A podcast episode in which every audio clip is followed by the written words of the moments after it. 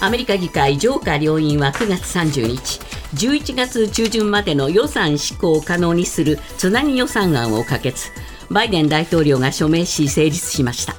これにより政府機関の一部閉鎖は一旦回避されました。つなぎ予算案では与党・民主党側が求めた災害支援を盛り込んで上下両院とも超党派の賛成を得ましたが共和党の保守強硬派が反対していたウクライナ支援は外されました。ロシア政府は来年の国防費を今年の1.7倍となるおよそ10兆7000億ルーブル。日本円で16兆円余りに増額させる予算案を提出しました。これは GDP 国内総生産の6%に相当します。ペスコフ大統領報道官は我々は特別軍事作戦を続けている。増額は不可欠だと述べています。中央ヨーロッパのスロバキアで9月30日総選挙が行われ国民が物価高に苦しむ中ウクライナへの軍事支援停止を訴えた左派政党が第一党になりました。単独過半数には届かなかったため連日協議に入りますが EU や NATO の結束に影響が出る可能性があります。自民党の森山総務会長は昨日北海道北見市で講演し新たな経済対策で減税が検討されていることを踏まえ税に関することは国民の審判を仰がなければならないと述べました。これは減税が衆議院解散の大義になりうるとの考えを示した発言とみられます。消費税のインボイス制度適格請求書制度が昨日から始まりました。事業者が消費税の控除や還付を受けるためには登録番号が記載されたインボイスと呼ばれる請求書や領収書が必要となります。一方でインボイスを発行するための登録をするとこれまで納税を免除されていた小規模事業者も新たな納税義務が生じるため制度に反対する声も上がっています。続いてスポーツです。杭州アジア大会で昨日卓球女子シングルスの早田ひなが日本勢29年ぶりとなる決勝進出を果たしましたが中国の選手に敗れ銀メダルでした。陸上の男子 3000m 障害の決勝では青木涼真が2位砂田誠也が3位に入りました。自転車の BMX 男子レースでは中井飛馬が金メダルを獲得しました。リーグ戦で争う水球女子では日本は最終戦で中国に敗れ銀メダルとなりました。プロ野球昨日の6試合の結果です。セ・リーグ広島対阪神は阪神が6対5で勝ちました。D n a 対中日は d n a が4対0で勝ち d n a は広島と同率で2位に並びました。巨人対ヤクルトは巨人が1対0で勝っています。パ・リーグです。オリックス対楽天は楽天が8対2で勝って3連勝。ソフトバンク対日本ハムは日本ハムが4対3で逆転勝ちとなり楽天がソフトバンクに並び2位に浮上しました。ロッテ対西武はロッテが3対2でこちらも逆転勝ちです。ニュースズームアップ。アメリカ連邦政府の11月中旬までの運営費を賄うつなぎ予算が9月30日夜に成立し政府機関が一部閉鎖される事態は土壇場で回避されました。ただつなぎ予算からはウクライナへの支援が除外されていてウクライナ支援の継続性に対する懸念も表面化しています。ニュースズームアップ。つなぎ予算成立も課題山積のアメリカ議会。今日のコメンテーターは時事通信山田圭介さんです山田さん、まあ、ちょっと意外な結果になりましたね。そうですね、えー、これ、まあ、このままもう、このそのつなぎ予算がですね、できないまま執行してしまうということが、予算の執行が現実味を帯びていたんですけれども、まあ、急転直下ではありました。でやっぱりこの一つはやっぱり共和党内のですね、えー、内部の対立というのがあって、えー、特に下院共和党の指導部と保守強硬派の争いだったわけですけれども、はい、まあ、当初はやっぱり下院共和党の指導部はなんとかですねこの保守派との話をまとめてそしてまあ民主党との上院は民主党の方が多数派ですから、交渉するという段取りだったんですけれども、まあ、それがあこの保守強硬派とのえーまあ、いわゆる調整で戸惑ってしまったということです。えー、結局、まあ、意見が食い違ったまま、はい、ということなんですよね。そうですね、まあ、もともとあったその保守強硬派と会員指導部ということに間、溝があったんですけれども、これがこの今回のこの特につなぎ予算の中のウクライナ支援をどうするかということで、表面化したということで、まあ、これはあのもう一つは民主党の方もですね、やはりこのままその政府の,、まあ、あの動きが止まってしまうというのは非常に良くないことだということで、まあ、民主党も妥協した面があるんですけれども、まあ、やはりなんといっても、まあ、ここはもうある意味で、えー、マッカーシー議長がですね、まあ、飛びこ突っ込んでいったという一つの賭けだったというふうに表現しているところもありますね。そうですね、はい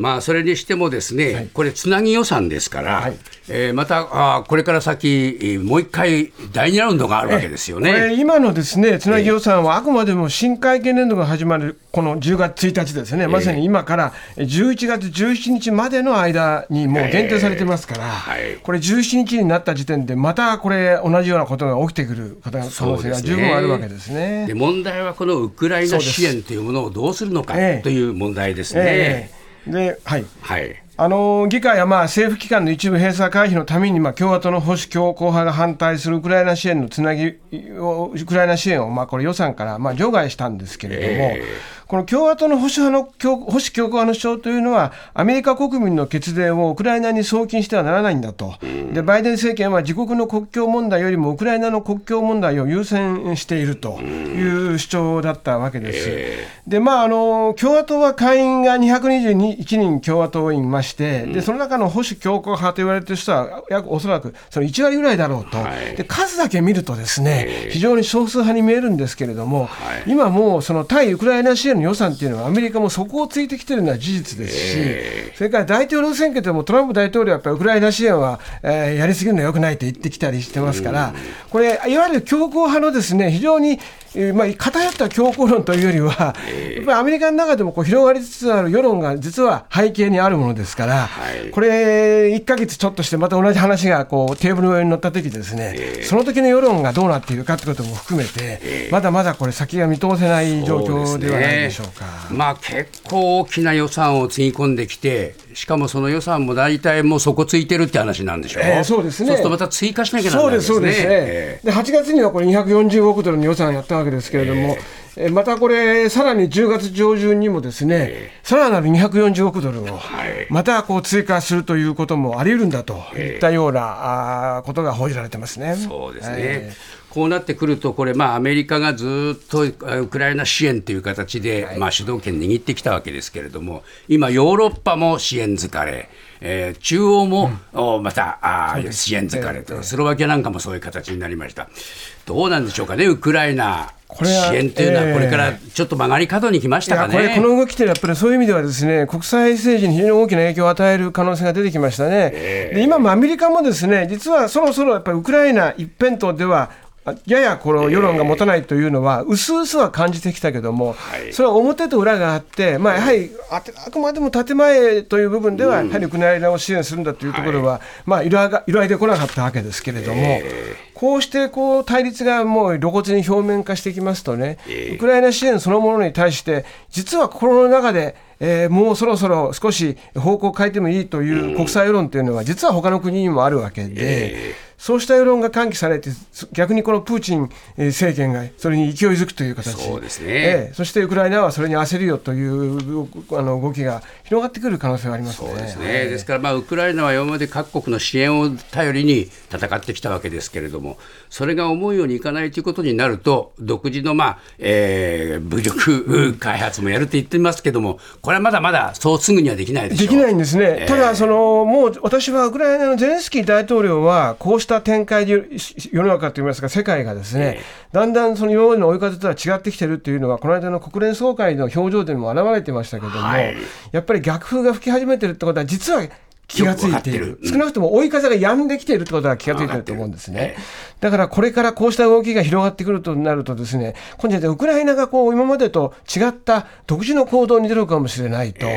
そうするとそれはやっぱり和平からも遠のくし、プーチン大統領とのそのまた対立がより深まる可能性があって、ですね全くあらぬ方向に行ってしまう可能性もこれは十分あるよ和平の方へ、はい。えーまあ、交渉に舵を切るっていうことは、なかなか難しいんですか？そうですね、だからここでですねこうした問題から、やはりこの問題がまずいぞというところで、いわゆるグローバルサウスとかですね、中国を引き寄せるとか、それこそまあインドを動かせるとかっていう、やっぱり国際社会の構図で動かしていかないと、ですね今までのその対立構図、つまりロシアを支援するかしないかとか、ウクライナを支援するかしないかっていう、もう二項対立の構図だけでは、この和平はむしろ遠のいてしまうっていう状況ではないでしょうか。ニュースズームアップ昨日から10月に入りましたが民間調査会社の帝国データバンクは10月に値上げ予定の飲食料品が4634品目になると発表しました。また今月からは新型コロナウイルスの治療薬も自己負担が発生。患者の窓口負担に応じて3000円から9000円になります。ニュースズームアップ。食品もコロナの薬も上がる10月。そして始まったインボイス制度。えー、まずさんま406いや4634品目と、品目の数だけ出てきましたけれども、どんなものが値上がりするのかっていうことですよね、問題は。これ、例えば一つは大型ペットボトルの飲料やですね、それから加工食品、はい。からオリーブオイルの引き上げといったことそれからこの酒税が改正されましてですね、10月1日からこのこれによる増税で第3のビールも値上げだと。これよくわかんないですよね、なんで第三のビール、これ、ビールとの差があるから、この第三のビールというの人気があったんだけど、ここ値上げしちゃったらね、そうです。えその趣旨が。趣旨が全然よくわからないですね。一方でビールの方は値下げって言うんでしょ、えですよね。だからますます第三のビールの立場なくなりますよね。そうで。すよね。で、まあ、要するに売れ筋から取っていこうということにまた切り替わった。やり方としてね、えげつないですよあね。のポリシーがですね、でしかもまあ第3のビールというのは、少しでも安くですね、えまあまあ、ビールの味を楽しみたいという気持ちですよね。そこをね無視しちゃうわけですから。ええですから、まあ、いわば、えー弱者を狙ってる。と、こういうふうに言い換えていいんじゃないですか。これはね、ずいぶんね、あの本当に弱い者いじいめだやそうなですねという気がしましたね。あのーまあ、政権の本質が出ていると私はあえて申しますけどね、え えまあ、少なくともとな本質がありますか？ええまあ、少なくともですね、あのど多くの人を幸せにするというよりはですね、その苦しい人から取ろうというですね、そうですよね。これは良くないですよね。問題あるんですね、これは。えあるいはその、まあ、そのあと、まあ、電気代、ええガス代ですね、はいそれから物流費やプラスチック製の包装資材も値上がりはししていると。それから日本郵便なんですけれども、U パックの料金を平均でおよそ1割引き上げると。さらにですね、三菱 UFJ 銀行も、店頭の窓口や ATM での個人客の振込手数料を最大550円、550円引き上げる。これね、もうどんどん高くなる。ちょっとね、三菱 UFJ はね、もうね、来るなって言ってるんですよ。そうそうそうです。お店来ないでって、えもうこれね、はっきりしてますけど、あまりにもこれもえげつないなと思いますよね。そうですね、ええ露骨というか、まあ、これもまあ、まあ、一つのやはり弱い者いじめと私は思いますけどね。ねこれはね、本当にね、ちょっとやりすぎじゃないかと思いますよ。ええさらに医療。医療ですけれどもね、これ、あの新型コロナウイルスの治療で今、患者負担が増加してるんですけれども、例えば全額を公費で賄ってきたコロナ治療薬なんですけれども、はい。これ、治療薬の方ですね、薬の方ですけれども、患者の窓口負荷の割合に応じて上限3000円から9000円を負担すると、それから入院医療費もえー現在、えー高額医療費制度のお自己負担限度額から月2万円補助していたんですけれども、これが1万円に減ったということです。これも弱い者いるんじゃないあかと思いますね。いやしかしまあこういう話を聞くと本当に、えー息苦しいんですけれども今後値上げどうなっていくでしょうか？そうですね、これ、あの数字だけで言いますとね、例えば前の年と同じ月と比べた値上げで、品目数は3か月連続で減少するんだとかですね、帝国データは値上げの勢いは後退傾向にあると見てはいるんですけれども、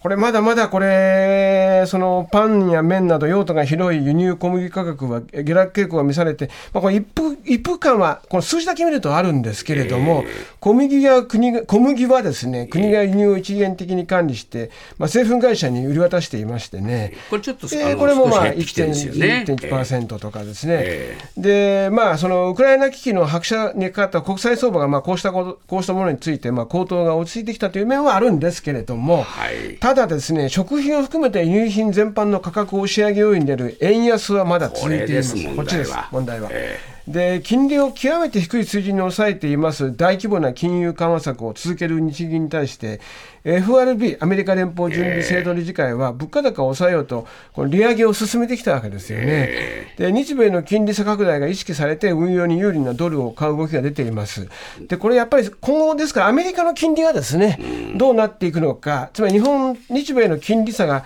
拡大していくんでしたら、ええ。やっぱりますますこうした円安になりますし、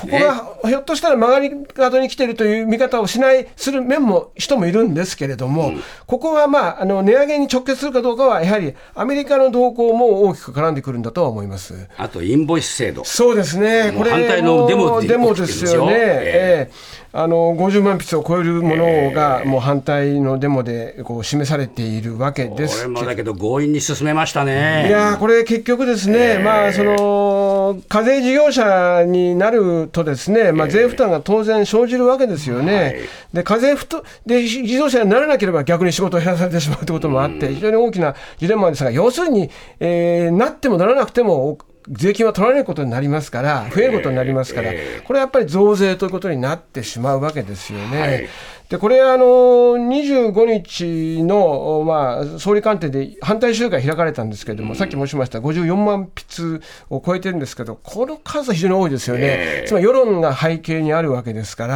はい。で臨時国会は、まあ、あの10月20日に開かれますけれども、このインボイスについて今まで通り本当に、えー続けていくことになるのか、もう始まってはしまっているわけですけれども、これをどうこの国民の不満に応えていくのかというこ。ことこで野党が存在示さないでどうするって感じですよね。そうなんですよね、で野党もこのこうした反対運動は支援するけれども、自らの声として、ですね、これをやめるべきであるということをですね明確に言い切れるかどうかというところは、これ、選挙が近づく中で非常に大きなポイントになってくると思います。すね。はい。例年になく早く秋口から流行が拡大している季節性インフルエンザ。多くの医療機関では10月からインフルエンザワクチンの接種が始まりましたが今年は接種前に感染してしまったという人も少なくないということです。ニュースズームアップ。異例だった9月のインフルエンザ流行。今後は？ワクチン接種のお知らせっていうのがね、えーあのまあ、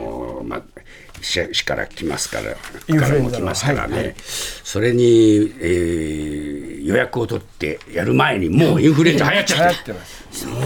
て、ね。え、どうなんでしょうかね、まあ例年と比べると、ちょっとまあ異例の流れですか、はい、そうですね、でまあ、要するに早期流行なんですけれども、はい。これあの、南半球でも実はもうあの早くからですね、つまり冬ですね、南半球は早じ始まっているということで、でそうしたことから、まあ、ある程度予想ができたという専門家はいるんですけれども、まあ、それにしてもですね、今までなかったことなので、これはもう異例と言っていいんですけれども、はい。沖縄県の感染状況、例えば1医療機関あたりの患者数で見ますと、これ22.46人でですね、